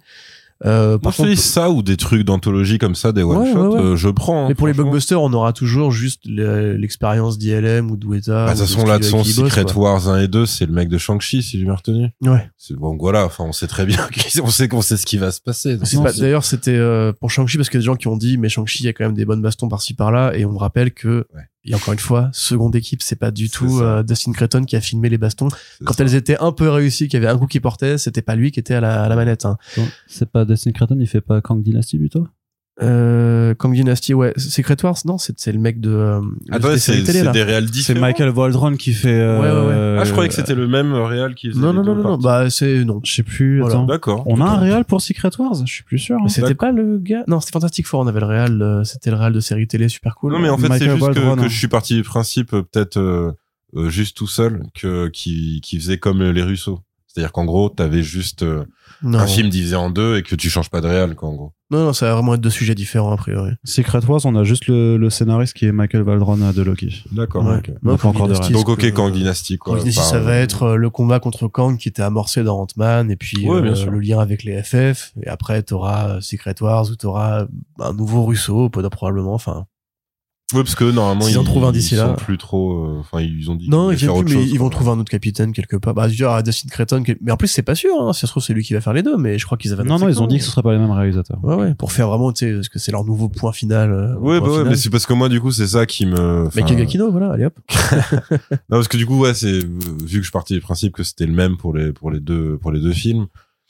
Euh, je me disais bon, pff, euh, Secret Wars, enfin tous les combats qu'il y a dans les comics, déjà tu sais que t'auras pas la même échelle Non. et compagnie, mais qu'en plus ce soit le mec qui a géré euh, Shang-Chi qui qui soit derrière ça, je me suis ouais, enfin ils Non, ont aucune contre, ça- ambition pour quoi que Ça, je pense que t'as pas besoin de t'inquiéter du tout. Euh, les combats dans euh, Kang Dynasty seront pas encore une fois filmés par. euh, Non, non, bien sûr, bien Ils sûr. vont dire à ILM, tu me fais un joli travelling numérique s'il te plaît. ça va être full numérique, full numérique, full numérique. T'auras un plan d'insert avec une vraie gueule pour faire euh, pour faire beau. Mais encore une fois, la scène des portails euh, dans Endgame, hein, c'est- c'est c'est juste c'est juste un plan CG. Oui, tu vois, c'est chorégraphié comme un plan CG. Mais je veux dire, pas- dans, un les monde, Russo dans un qui- monde idéal, ça vois. devrait être Peter Jackson, tu vois, par Oui, exemple. mais dans ce monde idéal, Peter Jackson aurait fait beaucoup plus de films, tu vois, pas que documentaires sur les Beatles. Malheureusement, et il aurait fait la série Rings of Power aussi. Mais Ah tu vois, oui. après voilà, c'est ce que je te dis, c'est là qu'on en revient toujours au, au machin, c'est qu'en fait, quand il y a un petit effort de fait, Hmm. on est en mode ouais, bah pas mal, c'est bien. Oui, parce qu'on a mis nos plaisir. critères, euh, enfin, ils ont mis les Voilà. critères tellement. Et après, tellement, de, après demain, bah, bah. Ant-Man 2 va, so- euh, 3 va sortir Ouais. et on va se dire ah bah oui, bah ça va pas changer en fait quoi. Encore que Black Panther 2, on peut espérer, euh, on peut Mm. espérer, tu vois. Enfin, Namor, il a quand même une sale gueule. hein. Ah, t'es pas dans la team euh, Tena oh. Putain, il a des fans pourtant. hein. Non, non, ah non, moi, c'est pas l'acteur, c'est juste le rendu. Ok. C'est comme, bah, par pas, les- exemple. t'as- t'as pas les petites ailes sur les pieds là? Non, non, non. c'est- Non, mais c'est-à-dire, en fait, on dirait, on dirait un mec qui, a- qui, qui aurait voulu faire Avatar et qui, qui avait pas le temps de passer en CGI, tu vois.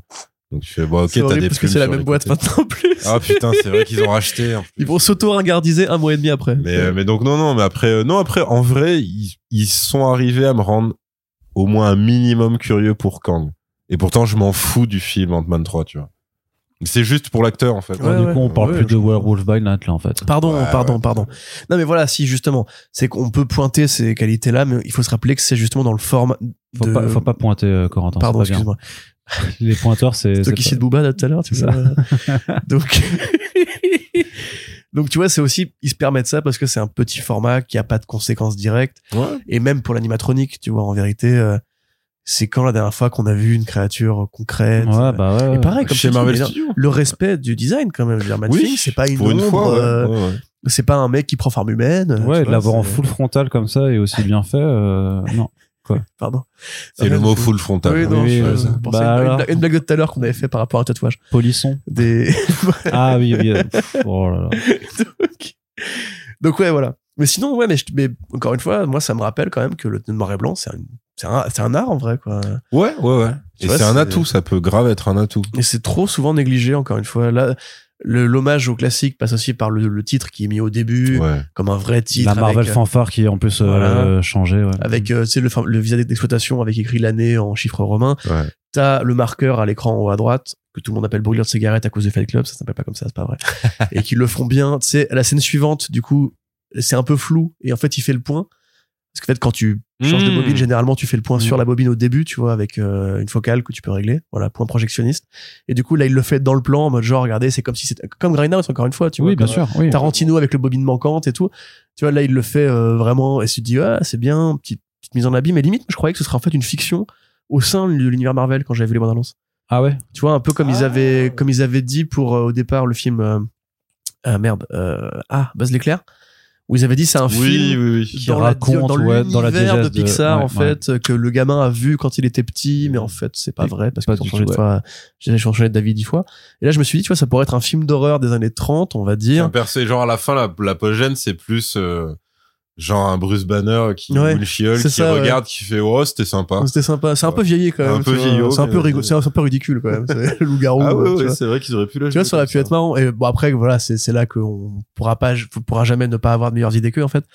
Mais euh, non je te dis il y a quand même des trucs que tu peux sauver en mode genre ah ils ont fait euh, ils ont fait les 2% d'efforts qui, qui font la diff quoi. Ouais, c'est ça. Pour moi, c'est ça. Ouais, pour moi, c'est ouais, ce qu'on a dit, c'est genre le- l'élève chiant, mais qui s'est motivé pour sa soirée C'est ça. d'Halloween. Ouais, qui a fait un truc. euh, Enfin j'ai les petits costumes. C'est ça. Après, tu sais que le lundi d'après, il va, il va revenir, il va être chiant euh, comme le reste de l'année. Mais voilà. d'abord, il- sur il- cette soirée, voilà. Il va te parler isolationnisme et euh, politique parce qu'il a vu un documentaire sur Arte et qui s'est dit il faut s'engager quand même pour la pour l'Afrique et tout. Et après la fois suivante il va redevenir chiant. C'est ça. Hmm. Bah après, c'est, après, de toute façon, c'est soit ça, soit, euh, soit tu dis à d'ici, et après, en fait, juste à la fin d'année, t'arrives avec une Kalachnikov. tu, tu fais un school shooting parce que voilà. c'est un peu ça. Ça change. Parce que t'as pas eu ce que tu voulais. Mais, euh, bah, écoute, ouais, je sais pas. Non, mais C'est- moi, ça bon, après, j'ai ma scène post générique. Yes, très bien. Ok, très très bien. Bah écoute, euh, on conseille ou pas? Est-ce que ça, on le conseille Est-ce que ça vaut le coup de s'abonner à Disney Plus pour Werewolf by Night? Euh, moi je pense que les gens sont déjà abonnés à Disney Plus ce sont. Ça Oh. vaut le coup pour The Bear. Ça c'est une très bonne série télé sur la cuisine. Euh, les gens qui s'engueulent ça c'est bien. Ouais, Il y a Abbott Elementary, c'est une très bonne série aussi. ouais. Euh, sur euh, les, pas- ça répond les- pas à les ma galères question. de profs dans un, un collège un collège Ce qui est sous-payé. bien, c'est que ça répond pas à ma question. Une primaire sous-payée même. Il y a beaucoup Euh, de bons documentaires, euh, je crois. Il y a beaucoup de bons documentaires. T'es pas abonné toi? Non, mais je veux dire. Hmm. Après, si vous vous faites chier, c'est pas trop. Non, c'est pas terrible en vrai. Après. Euh... Non, mais moi, je te dirais en mode euh, petit frère, euh, petit neveu, petite nièce euh, pour un Halloween, tu sais, un peu. euh, Ouais, mais euh, de, de 10 ans quand même et plus. euh, Il paraît que Andorre c'est pas mal aussi. pas, pas, pas petite, pas ma nièce de 5 ans, je vais pas lui montrer ça. tu Non, vois. mais, ouais, ok, la- pas, pas petit à ce point non plus. oui, tu bah vois. oui. bah, Mais un truc, euh, ouais, comme t'as dit, à partir de 10 piges, un truc Voilà. comme ça. Ok. Puis le film Jumanji était pas trop honte. Très bien. Lequel des deux Le premier. Ah, oui, le premier. Le deux, deux, il est ridicule. Très bien. Euh, Eh bien, ouais, non, je écoutez, pense que ça, ça va. Bon, si vous avez rien à faire, vraiment rien à faire, rien à lire, si vous avez à bon sur tous vos jeux vidéo, Que vous Si avez vous avez- pas de vrai film si vous faites pas de plus sport, que vous avez pas beaucoup de potes ni de d'envie de sortir de chez vous, ok, oui, qu'est-ce qui se passe? euh, vous pouvez regarder ça ce week-end. Ouais, J'ai déjà fait du Voilà. coup. Non mais si vous êtes comme Arnaud Kikou, du coup, voilà, vous pouvez faire ça Il ce a, il a eu la blague. Très bien. Bon, en tout Mais cas, ouais, merci pour cette petite heure passée ensemble à discuter de Werewolf by Night. On verra bien si ces personnages réapparaissent. En tout cas, voilà, vous avez compris notre avis. On a trouvé ça que c'était plutôt pour moi. Et euh, bah, pour une fois, c'est c'est bien. C'est bien au moins. Et euh, bah, de toute façon, on espère que l'émission vous a plu. N'hésitez pas à nous dire ce que vous en avez pensé sur les réseaux sociaux et dans l'espace commentaire du site. Vous pouvez partager le podcast. Et c'est vrai que j'oublie à chaque fois de le faire au début, mais je le fais à la fin, de dire que vous pouvez nous soutenir également sur Tipeee euh, pour que Corentin soit un petit peu moins mal payé, euh, tout simplement, et que le podcast puisse continuer, puisse continuer sur la durée. On vous dit à très très bientôt pour le prochain podcast. Salut Salut. Salut.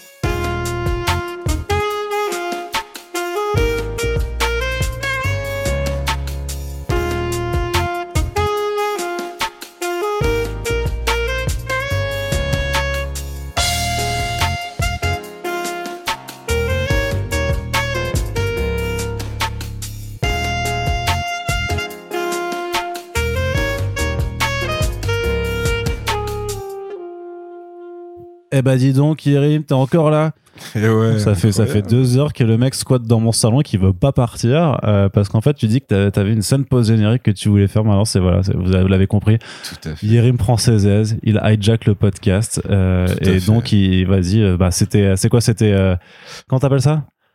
Ah, euh, c'est euh, des suggestions idiotes pour des films médiocres. Voilà. Vas-y, lance-toi. Et en général, du coup, euh, parce que c'est juste dans la tradition de ce qui, ce qui, ce qui vous avait fait marrer sur Echo et Eternals. Donc en général, il y a un crossover avec une série. Donc une série nulle, parce que sinon ça ne sert à rien. Donc là, du coup, c'est pour euh, Thor 4. Ouais. Thor 4, en fait, je pense qu'il aurait fallu faire, c'est, euh, tu vois, la scène où ils vont dans la planète des dieux? Donc voilà, que là, ils arrivent, ils demandent de l'aide, mais que au lieu que t'aies, que t'aies juste Zeus qui se foute de sa gueule et tout, et qui fasse non, on va pas t'aider, que là, t'as une voix qui s'élève, qui fasse, voilà, ouais, j'entends ton appel, et moi, je suis prêt à t'aider, nous sommes prêts à t'aider, et qui se tourne, tu vois, il voit pas qui c'est, et là, tu vois vraiment le trio Konshu, euh, Tawaret, Tawaret, et, euh, et, la, et, la, et la banane Lacoste vivante, là, enfin, le, euh, Ahmet, Amit, Hamoud, je sais plus, Ouais. le- voilà, le croco. Ah, Amout, voilà. Ouais. Et voilà, et que, que Thor vraiment les regarde. face- Non, c'est-à-dire, en fait, je suis venu chercher des vrais dieux. C'est-à-dire, ouais. C'est-à-dire, vous, c'est sympathique, c'est drôle. Voilà, il y a des animaux qui parlent et tout.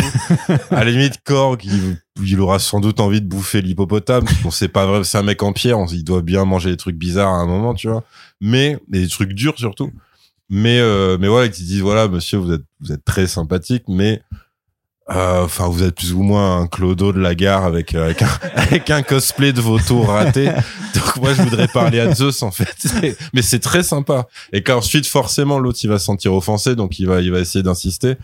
Et là, pour moi, faut que euh, la Valkyrie et Jane Foster se mettent à les tabasser, mais, mais de manière extrêmement violente et probablement avec des insultes racistes sur les Égyptiens.